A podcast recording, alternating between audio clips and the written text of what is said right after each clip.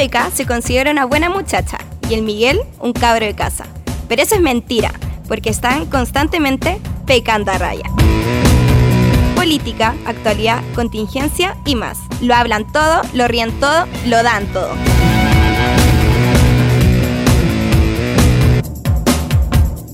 Bienvenidos a este segundo capítulo de Pecando a Raya. Ah, nos volvemos a encontrar. Lo ríen todo. Me encanta nuestra presentación. ¿Cómo estás, Peca? Bien, muy bien. ¿Sí? ¿Cómo ha estado tu semana? ¿Todo bien?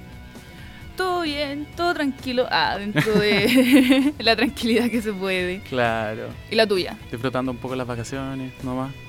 Estando reponiendo energías para después volver a nuestros estudios. Para Pero bueno, darle. Sí, eh, hoy día venimos, como ya podrían haber visto en el título, les traemos la segunda parte de Chile despertó. Mes noviembre. Mes noviembre. Eh, y vamos a eh, revisar, bien digo. Es como Chile se acabó segunda temporada. la segunda temporada.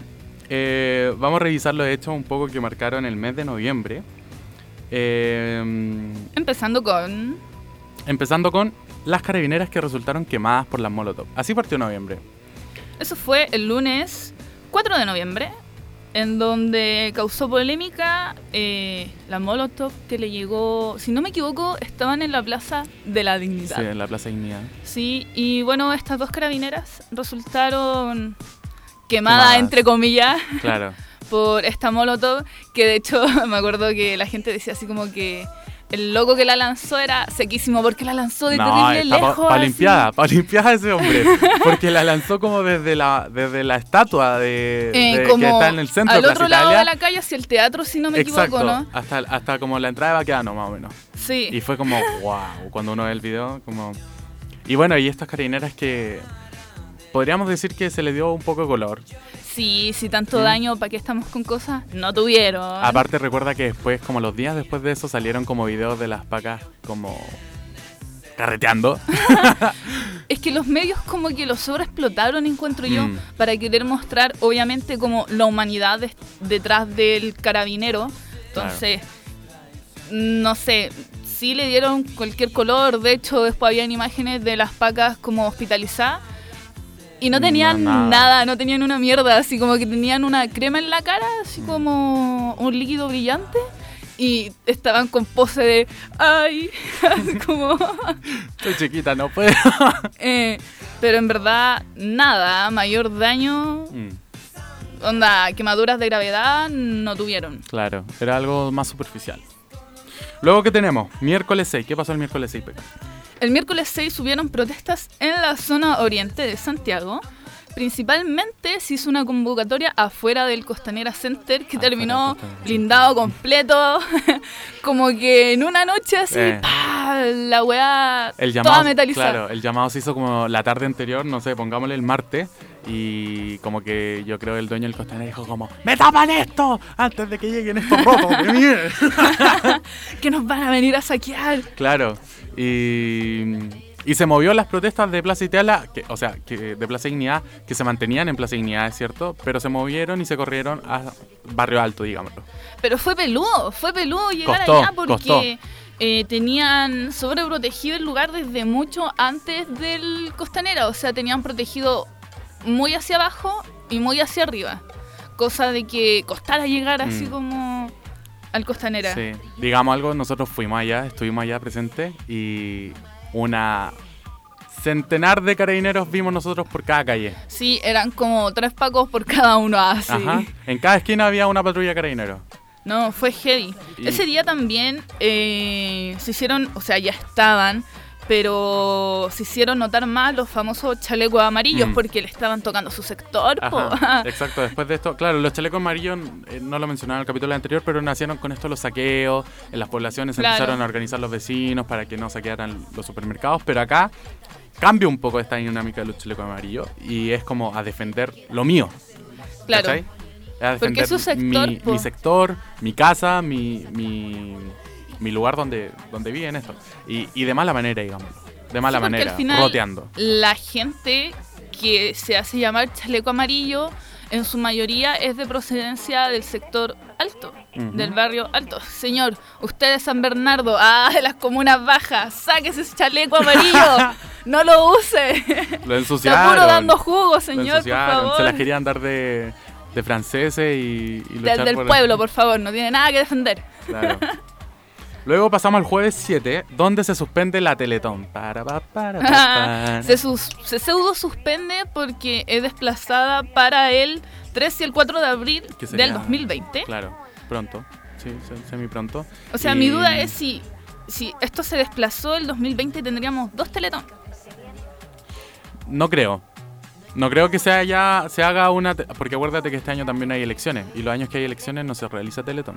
Pero si mal no recuerdo, eh, años anteriores igual se realiza Teletón en elecciones. Eh, excepcionalmente. Creo que el año pasado se. No, la verdad ni me recuerdo bien, pero hubo una vez. si digo teletones? ¿Teletones? ¿Las ¿O teletones? las teletones?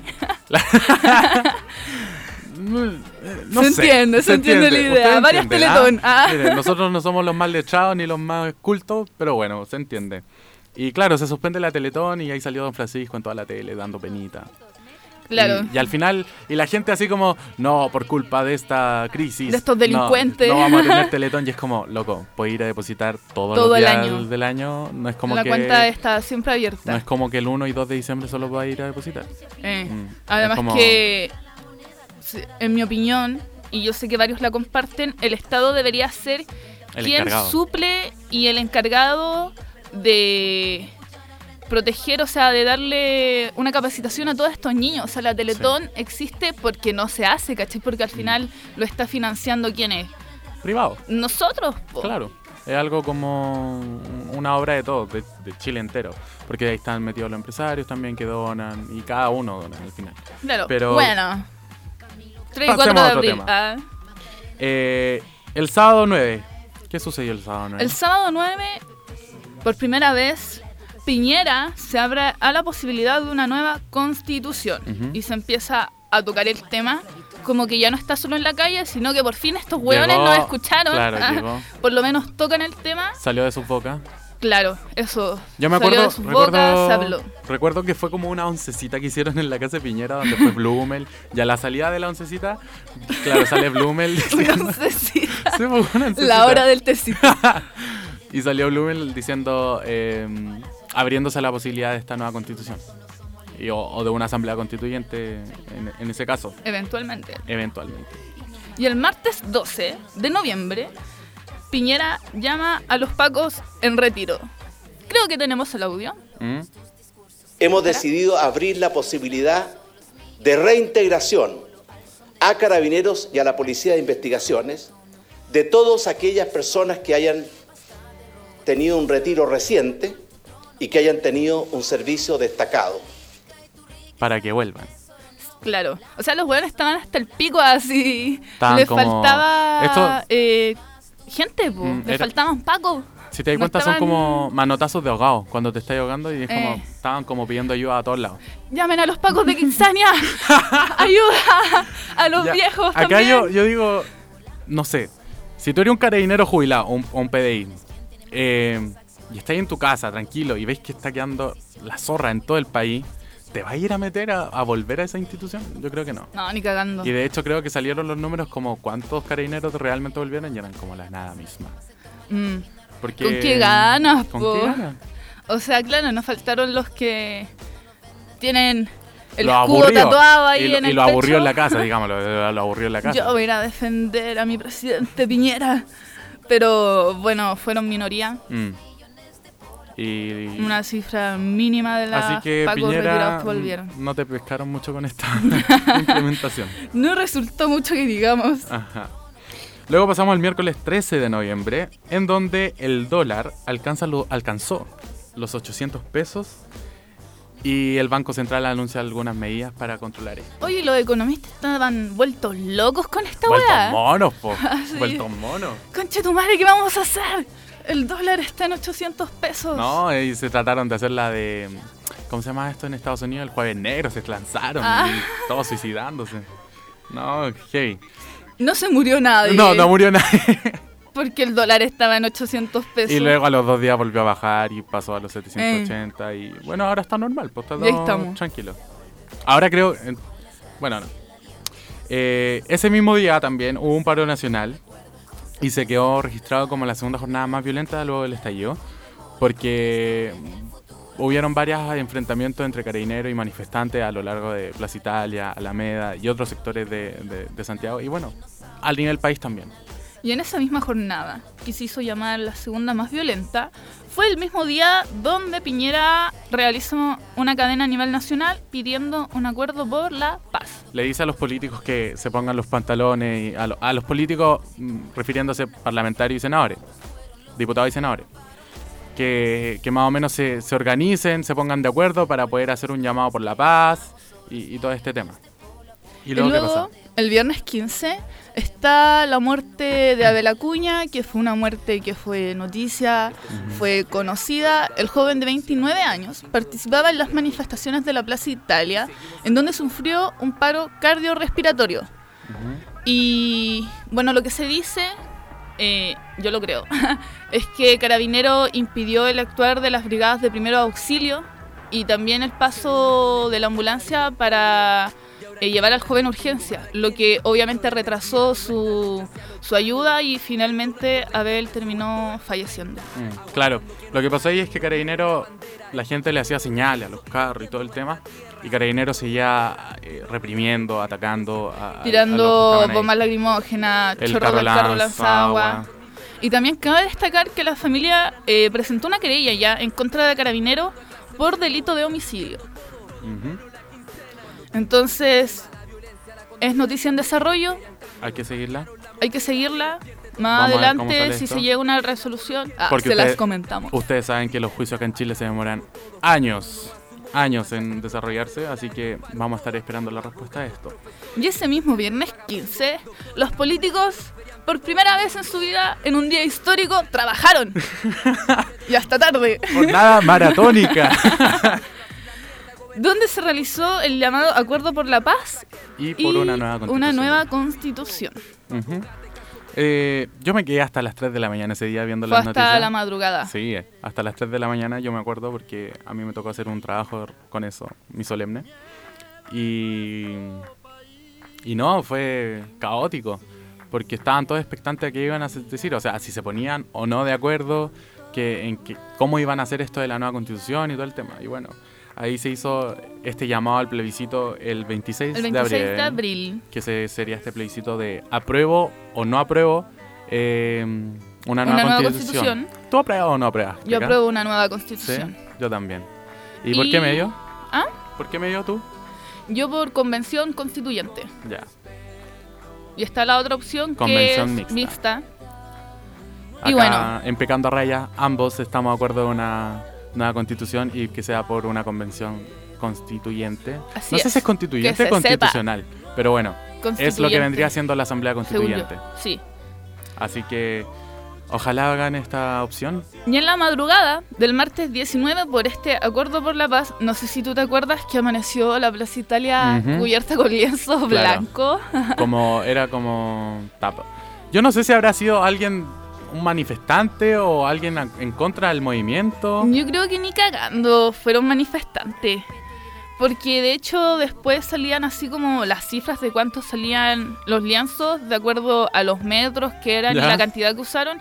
Y era una cifra así como que no cualquiera hubiera podido pagar. Ah, como mucha plata. Claro, simplemente como un manifestante cualquiera, ¿cachai? Como tú y yo, para tapar la plaza de blanco.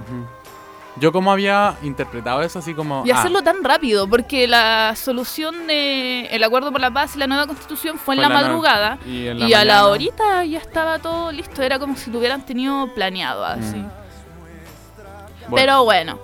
Luego pasamos al martes 19 de noviembre, donde em, un grupo de diputados eh, pone en marcha una acusación constitucional en contra del presidente Piñera por su rol en el estado de excepción y la violación a los derechos humanos. Eh, Cabe destacar que esta acusación contra Piñera fue rechazada el 12 de diciembre. Ahí quedó. Ahí quedó. Fue, ah, mató. No, no le dieron mucha bola. Eh, y, acá vamos a mencionar, bueno, lo vamos a mencionar un poco más adelante, pero bueno, que, es algo que tiene que ver con la acusación constitucional de Chadwick. Pero bueno, más adelante lo diremos. Luego ese mismo día, Carabineros suspende el uso de balines para dispersar a manifestantes. Mm, ah, ya. Claro, salió en las noticias esto de que Carabineros suspendía el, luego de Se supone que desde ese día estos hueones deberían haber dejado de usar mm. balines. Que se lleve a cabo o no se haya llevado a cabo, ese ya otro cuento. Usted saque sus conclusiones. Lo, oficial era que Carabineros, claro, decía que se, ya no se iban a ocupar más balines, que iban a ser solamente carro lanzaguas, zorrillo, lagrimógena. Claro, y ese mismo día, Carabineros usan nombres falsos como Destroyer, Raptor, Super Dick. ¿Qué pasa por la cabeza de esos hueones? Digo yo, imagínate al que se le ocurrió esa idea así. Oye, si nos ponemos otros nombres, mm. Pongámonos Super Dick. Habrán querido hacerse los chistosos, no sé qué onda, pero no, funadísimos, po.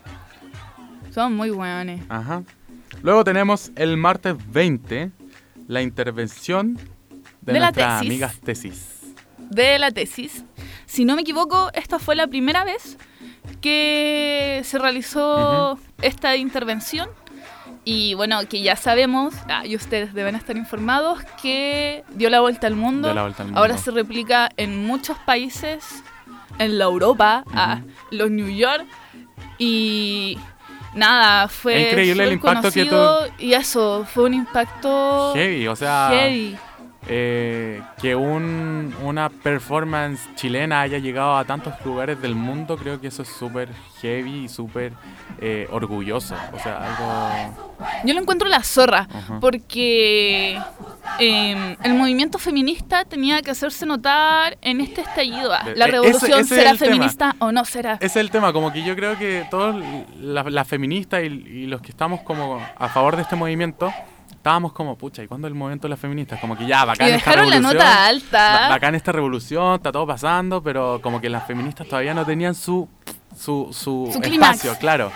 Entonces, y con esto de las tesis... Más adelante nos gustaría hacer un capítulo especial dedicado a, a, la tesis y hablar de feminismo. Es que esta, esta performance de las tesis tiene una historia detrás, chocó con el estallido, pero bueno, como dice Peca, nos gustaría hacer un capítulo.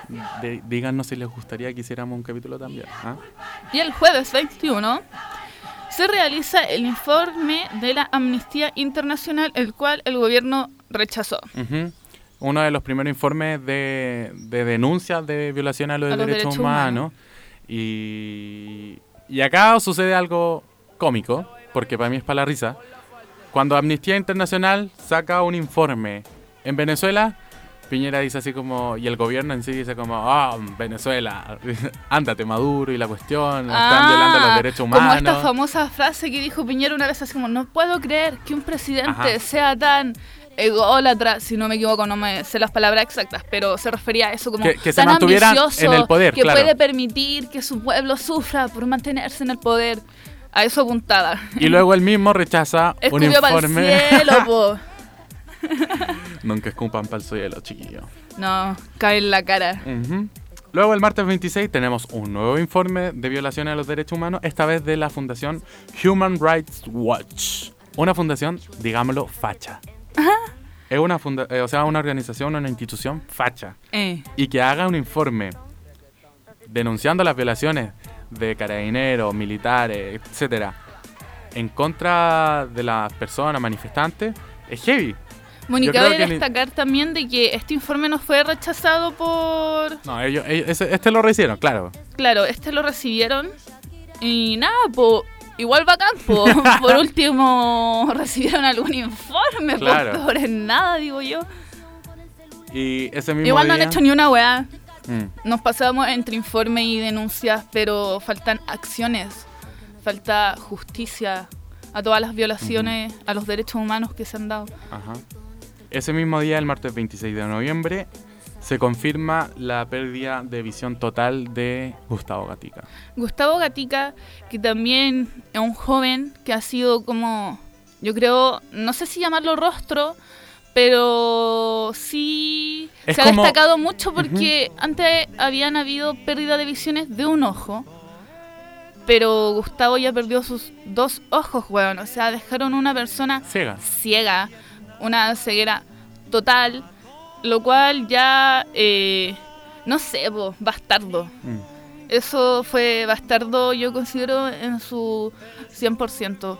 Y es lamentable, es muy triste también porque Gustavo es súper joven de hecho, si uno investiga la vida de Gustavo por detrás, tampoco la ha pasado como también que digamos, y es sorprendente igual la fuerza que tiene él porque mm. le han hecho entrevistas, han salido cuñas de él y el cabro sigue como dándolo todo, cabros sigan luchando. Mm. Yo, en lo personal, a mí me hubiera pasado, yo nada, me hubiera cerrado en mi casa. Depresión. No le doy entrevista a nadie. No, es que imagínate quedar no hubiera querido salir, nada. Quedar ciego de un día para otro, yo creo que te cambia totalmente la vida, onda la manera de moverte, la manera de vivir, la manera de todo. Tengo la esperanza de que, bueno, como dice mi mamita, todo cae por su propio peso, de que en algún momento, y espero, eh, haya justicia por Gustavo y por todos aquellos que tuvieron pérdida de visión o todos aquellos que han salido lastimados de acuerdo, o sea, en este estallido social. Eh, luego tenemos el miércoles 27 de noviembre, en donde otra mujer, otra persona, pierde la visión de ambos ojos por impacto de una lacrimógena en la comuna de San Bernardo y se suma a los cientos de personas que han perdido la vista. Es re injusto porque al final, por ejemplo, los típicos comentarios de alguna gente es como, ay, a ti te pasan las cosas porque quizás que andabas haciendo. O le dicen así como, ah, seguro ellos son blancas palomas. Claro. Pero por ejemplo, ella estaba esperando la micro, weón, para ir a su pega. Mm. Y, se pilló con una manifestación. Tú no pensáis que te va a llegar una lagrimógena en la cara, en los ojos y que vaya a quedar ciega esperando la micro para tu trabajo, po. Mm. Heavy. Y ahí te das cuenta que los protocolos de carabineros quizás no son los mejores, no son los óptimos, son nefastos. Y terminando con noviembre, quemaron a nuestro negro Matapá. los weones, los fachos, lo único que han hecho en todo este estallido ha sido pelear con una estatua de un perro, weón. ¿Qué daño les hace?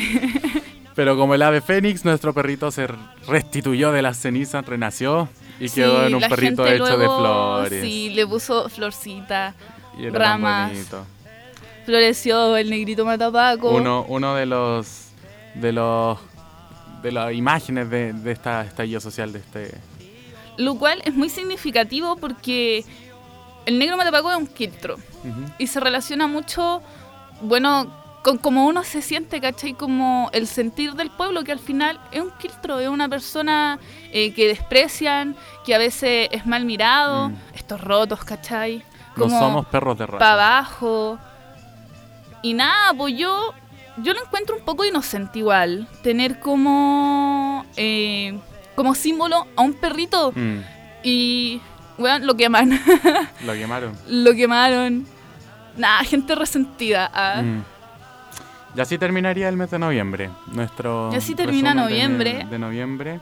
Eh, Son unas tantas cosas de las miles de cosas nosotros entenderán que también somos humanos no tenemos la memoria de, Dios así que rescatamos lo que logramos rescatar y bueno se nos viene luego el, el próximo capítulo para cerrar este especial de Chile despertó diciembre parte 3 Chile despertó parte, 3 temporada 3 Chile se acabó temporada 3 porque, mira, somos otro Chile, Beca. ¿ah? Somos, otro Chile. Desde el 18 de octubre somos otro Chile. ¿ah? Así que, ¿para qué andamos con cosas? Eh, Así que esperamos verlos, escuchar, o sea, verlos. Qué ridículo. Esperamos que nos escuchen en el próximo capítulo. Eh, nosotros nos estaremos viendo. Así que un gusto que nos hayan eh, acompañado en este si capítulo. Usted llegó hasta esta instancia del podcast. Un besito en la Muchas gracias por escucharnos. Así que nos despedimos nosotros. Nos vemos en el siguiente episodio. Y chau, chau. Chau.